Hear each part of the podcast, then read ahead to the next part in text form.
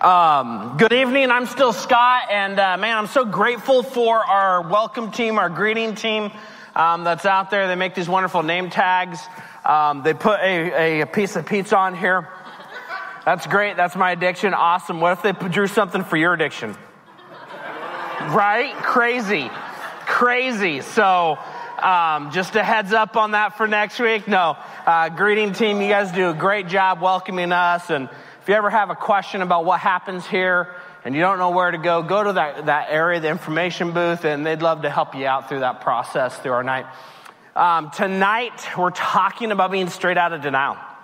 I should have worn my straight out of denial shirt, but um, it shrunk. Um, I'm just kidding. I'm kidding. I'm kidding. No, um, I forgot until I got here and I went, ah! So, um, but anyhow, the, the idea is tonight we're going to start talking and working our way through the steps. So we did an intro two weeks ago. We're starting on step one, denial. So if you're here for the first time, you are on perfect timing, man. This is great. That means that this is no better opportunity to get started than right now. And you're here, and I'm proud of you. This is the best place you can be on a Tuesday night. Um, well, one, everything else is closed down, and uh, two, um, everything's saved on Netflix or uh, Prime. Uh, so you're good. You're good. But anyhow, um, I'm a, I love movies. I love watching movies, and when I start to think about movies and how they would play into recovery and they hold recovery themes. Uh, this is one of my, my scenes that I love. And so you guys pay attention to the screen as we show this video.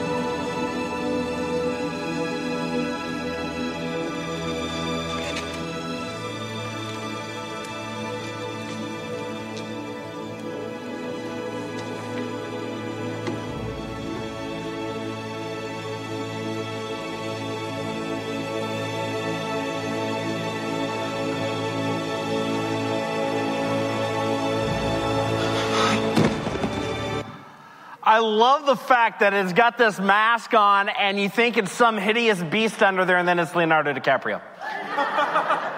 Um, and I love the fact he has like no facial hair, but his top hair just totally covered everything on his face.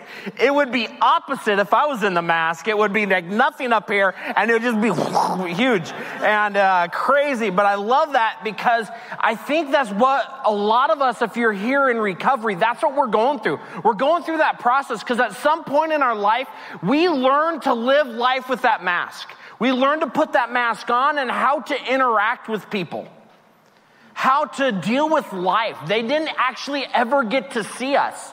And for some of us, we're just like him that we never even saw ourselves.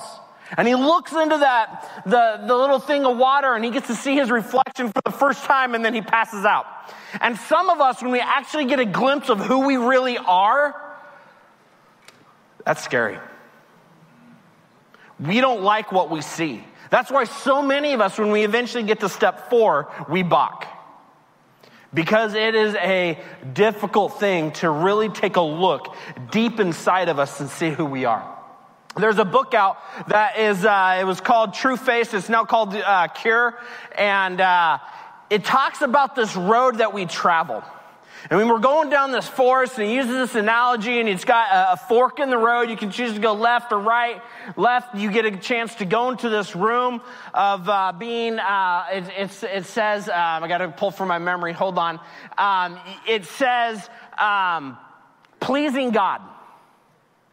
And the road to the right says, um, uh, I think it says grace. And you have to make a choice. And so many of us, and grown up in the church, for me, I thought everything about life was about pleasing God. Am I not supposed to do the right thing because that's what make God's ha- makes God happy? Or am I supposed to simply honor and respect and love God? And so many of us have chosen to go down that road, to walk into that room, and we have walked in the room and we notice after a while being there that there's everyone wearing a mask. Have you ever walked into the grocery store recently without a mask? Everybody stares at you. They all give you that eye, like, mm, you should be wearing a mask. And you know they want to tell you something, but they don't. And I've got one of those faces that they just leave me alone, so I'm totally cool. And, um, and that's how it works. But so many of us, when we go into that room, we realize we're not wearing a mask, and all of a sudden, we're not pleasing them. We're not pleasing God, so we start to learn how to put up that mask. But we can only keep that mask up for so long. And that mask can only stay on. And so then finally, one day, we realize that we're tired and exhausted, and people are starting to see through the cracks.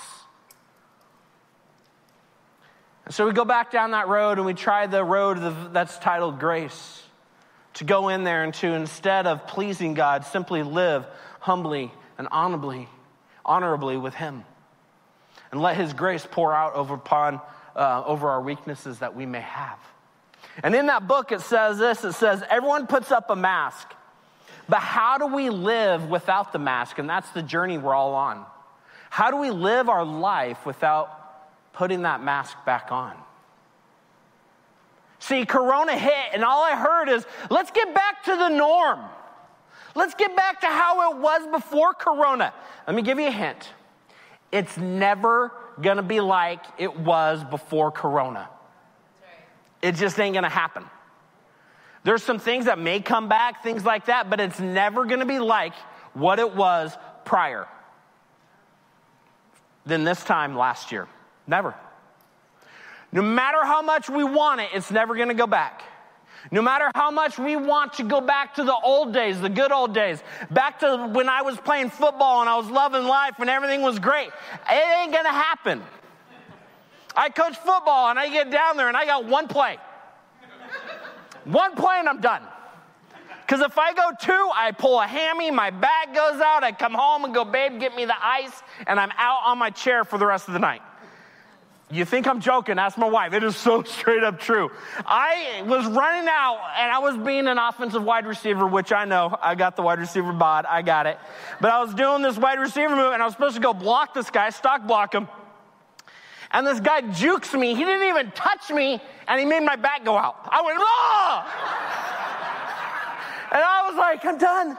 I'm done. I'm done. I walked over to the sideline and I was like, uh, go, you go in for me and uh, it was awesome. But the thing is, we're never going to go back. And even in that movie, there's a, there's a point in that, there's a part in that movie, which is the Man in the Iron Mask, if you're wondering. And it's an old movie because you can see some of those actors are like, oh, they're young. And uh, when I saw it, I was like, ooh, they're old. But no, they're young. Um, here's the thing is when he gets to this point where he wants to put that mask back on because life without the mask was too tough. And there's a point in our life that that life that we start to live without that mask can get really, really tough. But that is the journey that we're on. Because of sin, we have lost confidence that we will please our audience. And so we put on the mask one more time. We lose confidence that us as ourselves will truly be able to please those around us, and so therefore we become fake.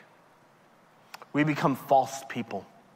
We hide behind our addictions. We hide behind our alcohol, our drugs, our porn, our codependency. How many codependents can't stand it if there's somebody in the room that doesn't even like you? Most addicts are like, that's all right with me. And they walk away because they understand. But the codependents have a really hard time with that.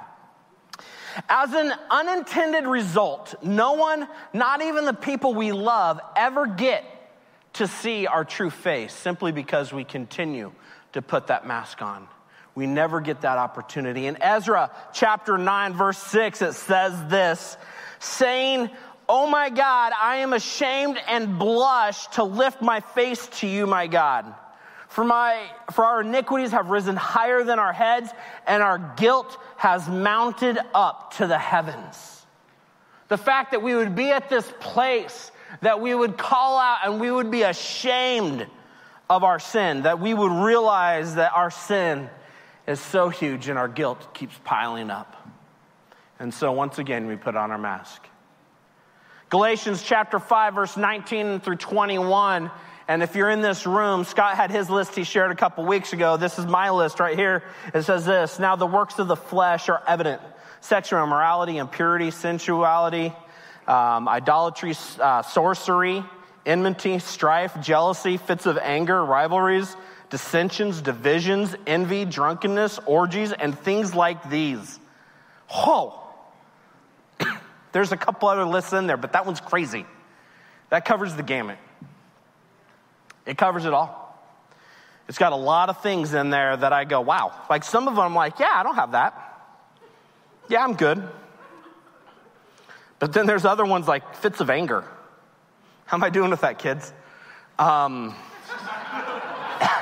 well, yesterday morning, um, my daughter would say, not so good. She just got her driver's license and we were going to school as she was uh, accelerating through a U turn. Tokyo Drift, my friends. Tokyo Drift. and my little toaster. Because um, if you don't know, I drive that green um, element and it's like, it's going to tip over. It was awesome.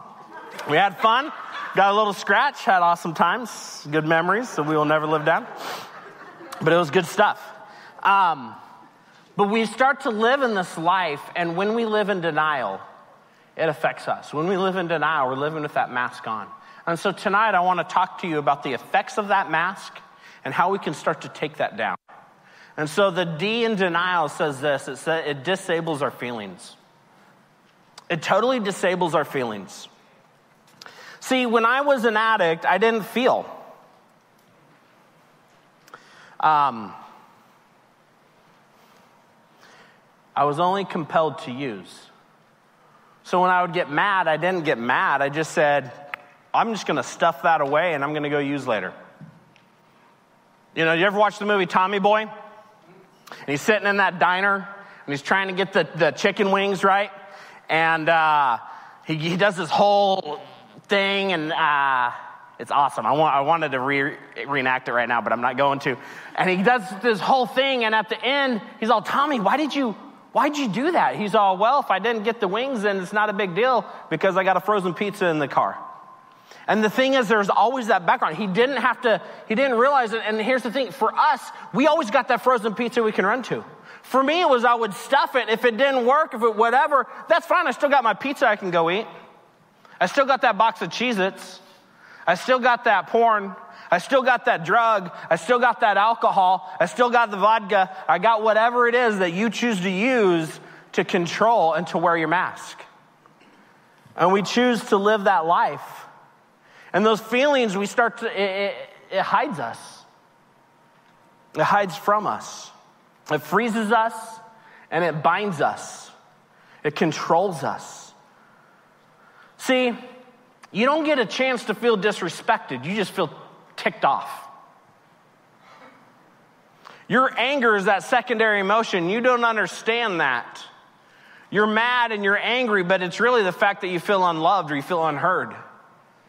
You don't get a chance to see the primary emotion that's behind it, and it stops us from truly feeling. It disables it, it unplugs it, it doesn't let us do the things that we need to do. Richard uh, Schwartz in this, you don't have the quote up there, but it says this Why would you want to focus on and try to feel compassion for the critical inner voice that makes you feel small, the paralyzing fear that freezes your brain in high pressure situations, the anger that can suddenly hijack your mind and hurt others, and the sensitive part of uh, you that's easily hurt and makes you feel worthless. It makes common sense not to go there and instead try to lock those thoughts and emotions out of your consciousness so that you can avoid feeling and can function well. That's what we've been taught to do with difficult emotions and beliefs. But if that approach worked, you wouldn't be reading this book. If your approach worked, you wouldn't be sitting in this room. In Truefaced, it says this it says, uh, You never experience the love of others because when we wear a mask, only the mask receives love. When we wear that mask and we put that mask on, it's only that that feels love. That's why when husbands and wives come into my office and sit down and there's been an affair, there's been betrayal, the wife is totally devastated and they're like, well, it's like we never were married and the husband can never understand that. But the reality is it's true because the thing that she was in love with, the thing that she was pouring all, all her attention toward was the mask. And when the mask got ripped off, because that's usually what happens. There's a forced disclosure. When the mask got ripped off, they look and they go, Who are you that's underneath there? I don't know who you are. When we've been keeping our drug use a secret, we've been keeping our alcohol a secret, when we've been keeping other things a secret, and it gets revealed, that mask being pulled down is rough because they don't know who it is because the person that they've loved was the mask. And so this is the journey we're on is taking that mask off. Second Peter chapter 2 verse 19 says this, they promise them freedom, but they themselves are slaves to corruption. For whatever overcomes a person, to that he is enslaved. What overcomes you? What controls you? I've been harping on the addict, but is it the fact that you have to have everybody else in control? Is that the thing that controls you? That you have to be the one that knows everything and, and controls everything and tells everybody what to do. I mean, probably makes you pretty successful if you're a manager at a workplace, but probably not very successful if you're trying to run a home.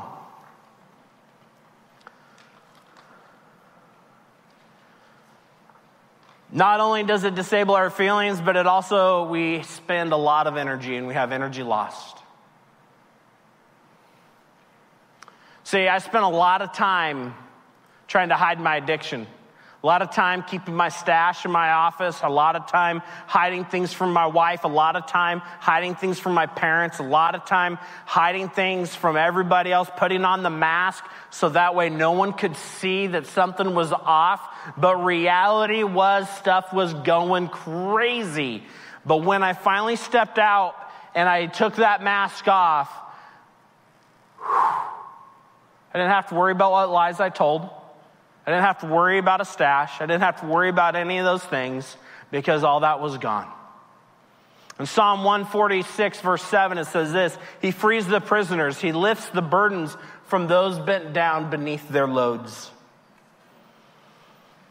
God's able to free us from those things. See, energy loss, we have anxiety from past hurts and failures. It rents space in our head. We don't want to get caught. How many of you hold a resentment to somebody in your life from your past? Mom, dad, ex boyfriend, ex girlfriend, relative, brother, sister. They raped you, they molested you, they did something to you. Guess what? When you are, are when you're thinking about them, chances are they got no clue they're thinking about you. They aren't. They're renting space in your head. It's spending all that time and energy focusing on things that don't matter. And instead of working the program, learning how to make amends and learning how to forgive. We need to transfer the energy to work on issues that are more beneficial. Not only does it, uh, we lose energy, but it's also, it negates our growth. When we start to use, it actually freezes us emotionally. It freezes us and stunts us. I started to use at the age of nine, and so a lot of times when I hit a tough situation, when I go into something, I'm, I'm, I'm called by my boss. Yesterday, I'm out on the football field I'm talking to some students, and I get a call and it says Joel Boone. That's my boss. My first thing was what I do. And I pick up the phone and I'm freaked out. And he's like, hey, I just wanted to tell you. I'm so, blah, blah, blah. and he starts going off. And it was a great phone call. And I was like, that is awesome. But my first thing is I felt like that nine year old kid getting called by mom or dad and saying, this is what you did wrong. When my wife goes, we have to talk. Huh. What'd we do? What happened? And it's sometimes it's that, and sometimes it's nothing. It's about the kids, and I go, okay, phew, good. But the thing is, is I feel like that nine-year-old kid. It negates my growth. It stunts me. It stunted my courtship process with my wife because I was broken sexually. I did not know how to court my wife properly. Dr. Carnes has a thing that he calls the courtship process, and he has 12 steps that you go through through a proper courtship process. Well, since I'm a sex addict, a porn addict, what I do is I see things, I get aroused, and then boom. I miss all the, the romance and the, the, the courting and all the fun times dating and, and the, all that kind of stuff. And I, ah, I have to learn all those eight other steps, nine other steps in my life. It stunted my growth. Psalm 107, verse uh, 13 and 14. Then they cried to the Lord in their trouble, and he delivered them from their distress. He brought them out of darkness and the shadow of death and burst their bonds apart. He negates that growth, that he's able to set us free from that hurt and that pain that has happened in our life. God never wastes a hurt. He never lets that hurt go away. There's, the rooms are full of people that have had hurt and pain, and they get a chance to help others who are going through that same hurt and pain, but 12 years later, because they know they can give them hope, saying it does get better. I know you just found out about this affair. It will get better. I know that your husband, your wife is drinking.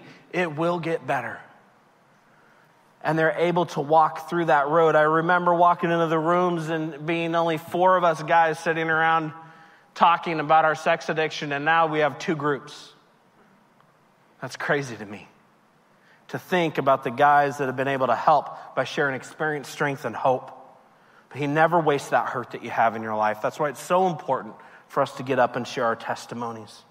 1 John chapter 1 verses 6 through 8 says this, if we say we have fellowship with him or we walk in darkness, we lie and do not practice the truth. But if we walk in the light as he is in the light, we have fellowship with one another, and the blood of Jesus, his son, cleanses us from all sin. If we say we have no sin, we deceive ourselves, and the truth is not in us. Not only do we have that negated growth, but it also isolates us from God. When we have this denial and we live in denial, it isolates us from Him. See, I felt alone in my addiction. I felt alone. All the guilt and shame pulled me away from God. Welcome to the, the Word of God. In um, Psalm chapter 119, you don't have it up there, verse 67, it says this Before I was afflicted, I went astray. Before I was afflicted, I went astray. I went by the wayside. I was alone.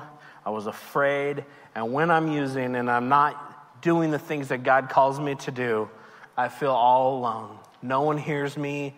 No one understands me. Woe is me. I better use. Hides us from God. We get angry at God. Welcome to Genesis chapter 3, where we see the first division between God and man. That's where we live. Proverbs chapter 18, verse 1 says this Whoever isolates him seeks his own desire. He breaks out against all sound judgment. Has that been you before in life? No, it's been me.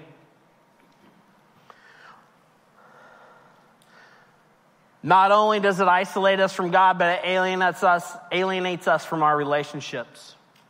See, when I use, when I look at porn, when I compulsively overeat, do I want to have a relationship with God? No. Why? Because I have guilt and shame. Do I want to have a relationship with other people? No, because I have guilt and shame. What if I get too close to them and they see that I'm not the perfect guy that I am? That I try to present that mask. And so I have to be real. I, I push people away. It alienates me from my wife, it alienates me from my kids, it alienates me from you guys if I use. When I used, it destroyed my intimacy with my wife. I mean, to use and be in a trance for hours. Some of you have had the nods before. Yeah? You know what that's about. Some of you have been hung over before. You know that what that's about. Food used to comfort me. I can't let it do that anymore. I got got to let God be the one that comforts me. But it pushes me away from God and it pushes me away from others. I got to trust my wife with my emotions so that she can help me, encourage me. Ephesians chapter 4 verse 25 says this, what this adds up to then is this. No more lies, no more pretense. Tell your neighbor the truth. In Christ's body, we are all connected to each other. After all, when you lie to others, you end up lying to yourself. Whew! Big Book of AA refers to rigorous honesty. Are we rigorously honest in this program?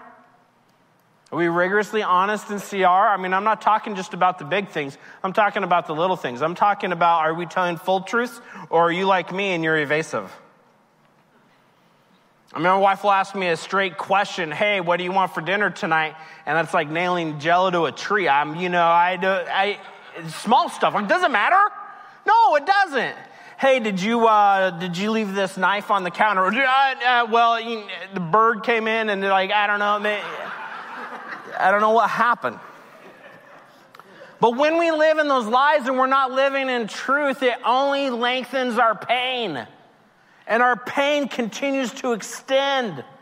And it kills us. It's never ending. It's never learned. It goes over and over and over again. I never learn. Don't bend over like this. Squat. Squat when I'm picking things up because why? My back's gonna go out. And then I gotta call my buddies and say, hey, and I walk like this. Hey, can you help adjust me? And they're like, yeah, hold on. And it's crazy. We get stuck in the mud and we're there. And we don't want to call for help because when you're an addict and you use the same thing over and over again, it's like driving down a mud road and you create tracks. You create ruts in the road. And now, after how old are you? All these years of using, you're trying to use your brain differently? I'm 43 and now I'm trying to use my brain differently. I got to now drive in a different path, create new ruts. And that is difficult for some of us. But if we live in a lie and we live in denial, we only get stuck in those ruts and in that track. Jeremiah 30, verse 17 says this For I will restore health to you, and your wounds I will hear, heal. And in one version, it says this it says, You can't heal a wound by saying it's not there. I did a message a while back called Don't Just Walk It Off. But here's the thing you face the truth by recording as many specific examples of powerlessness and unmanageability as possible. Each time, the feelings you were dealing with, the fantasies you were having, the concerns, the fears. And don't do this alone. Get a sponsor, get a support group, go to group, Find people that will come around you and help you on this journey because that is what we are supposed to do. And I'll close with this last verse Hebrews chapter 12, verse 1. Let us also lay aside every weight and sin which clings so closely, and let us run with endurance the race that is set before us. Let's run this race together. Let's join this journey this year, 2021, the year of completing this program and continuing to share our story. And this is a full place. But what happens is if every single one of us reach another person and bring him in here. Why? Not simply by preaching and proselytizing, but actually letting your life show the change. And they will say, I want what you got. That's crazy. Let's stand and close the serenity prayer. God, grant me the serenity to accept the things I cannot change, the courage to change the things I can, and the wisdom to know the difference. Living one day at a time, enjoying one moment at a time, accepting hardship as a pathway to peace, taking as Jesus did the sinful world as it is, not as I would have it, trusting that you will make all things right if I surrender your will so that I may be reasonably happy in this life and supremely happy with you forever in the next. Amen. Amen.